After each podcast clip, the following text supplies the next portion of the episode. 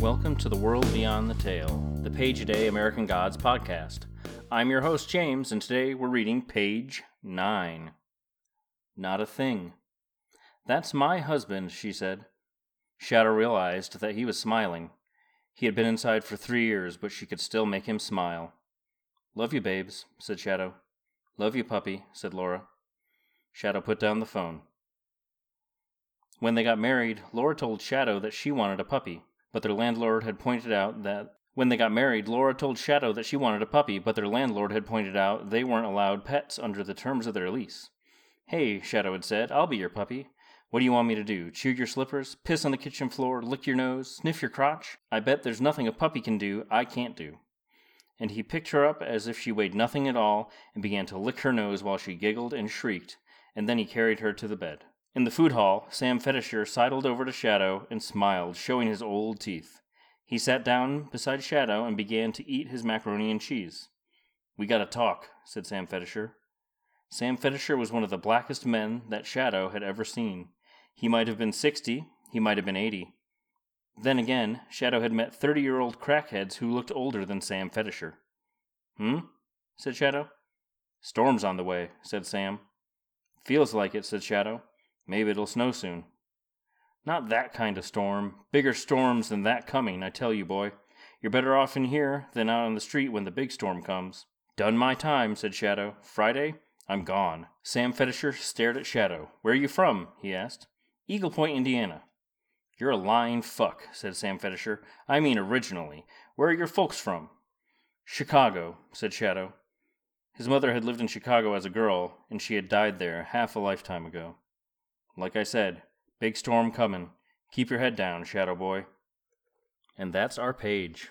So I need to rewind a couple of pages. Uh, I didn't note the word riffled on page 7, but I stumbled over it while I was reading it aloud, and I really should have taken that as a hint that maybe I should look it up and to find it.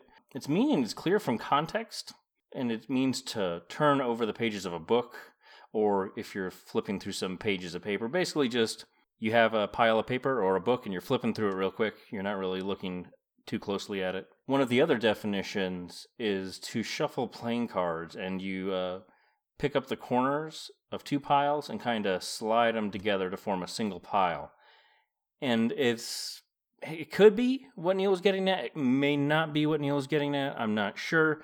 So anytime I find any kind of note like that, I feel like I can't leave it alone. I just gotta shine a light on it. The uh, the word riffled threw me off enough that I actually tweeted to Neil Gaiman about it, and he tweeted back with a uh, with a response from a grammar website about the difference between riffle and rifle, and they have similar meanings but not the same. And it made me happy because it was very British the way he tweeted it and so I'm I'm hmm no.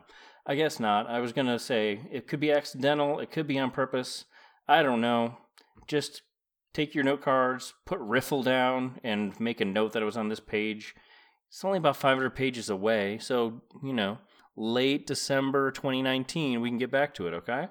So the page begins proper with Shadow feigning ignorance and he's really good at ignoring the obvious I know he's joking here, but it's it's common throughout the story just how dense he is about almost everything.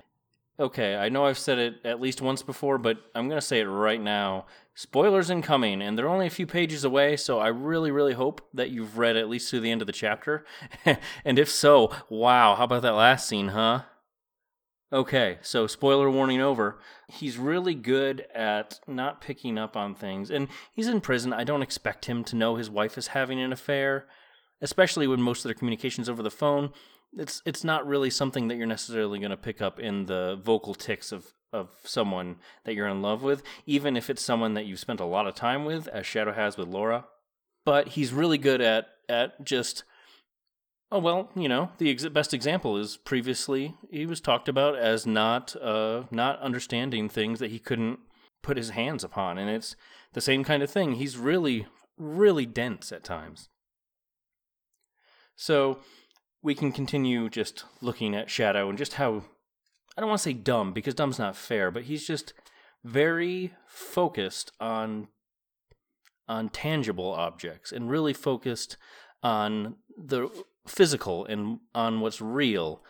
And it's not something that's going to do him a lot of favors as the story goes on. It's also the first time that we're aware of that Laura lies to Shadow, and he just doesn't pick up on it. I don't. I don't think there's another instance of Laura lying to Shadow throughout the novel. I think there are other characters who lie to him pretty routinely, Wednesday being the most uh, important of those, but there's all kinds of characters who just sling shit at Shadow and he just doesn't pick up that they're lying. So I'll I'll point those out too as we come to them. On the previous page, when Shadow is on the phone with Laura, he comments that uh, snow might be coming. And on this page, Sam Fetisher is a new character here. He warns Shadow of an incoming storm, and Shadow, just being that same dense self that he is, thinks that Sam is talking about the snow that's coming. He's not. Sam is a really minor character. I don't recall him showing up again, but Fetisher is a, a voodoo priest, also known as a Bokano. Bokano? Big shout out to frowl.org. That's F R O W L.org. They got a great list of a lot of the gods and some of the more minor characters. And then, um, even though Sam doesn't show up again, at least not in my memory, which is a bit foggy right now, there's a lot of other odd little characters like this, and one of the incidental characters that shows up is also named Sam, and we're not going to see her for about maybe two or three chapters, but she's wonderful, and I really hope that when the sequel inevitably comes, she shows up. For now, though, just remember Shadow gets news about a coming storm and straight up ignores it, even though, well, because he's just not focused on the metaphysical aspects of whatever storm that Sam's talking about. He's thinking about snow or rain, thunder, and that's coming too. It is it is a physical, a real storm, but it's not just that storm.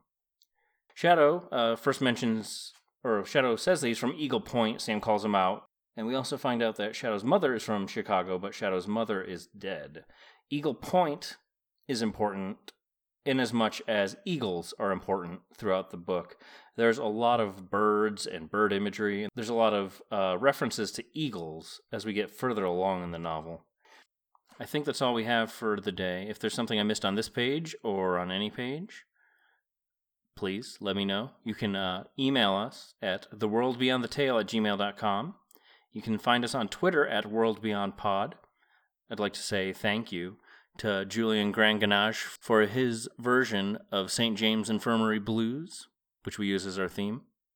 Thanks for listening, and I'll be back tomorrow for another page. And remember, only the gods are real.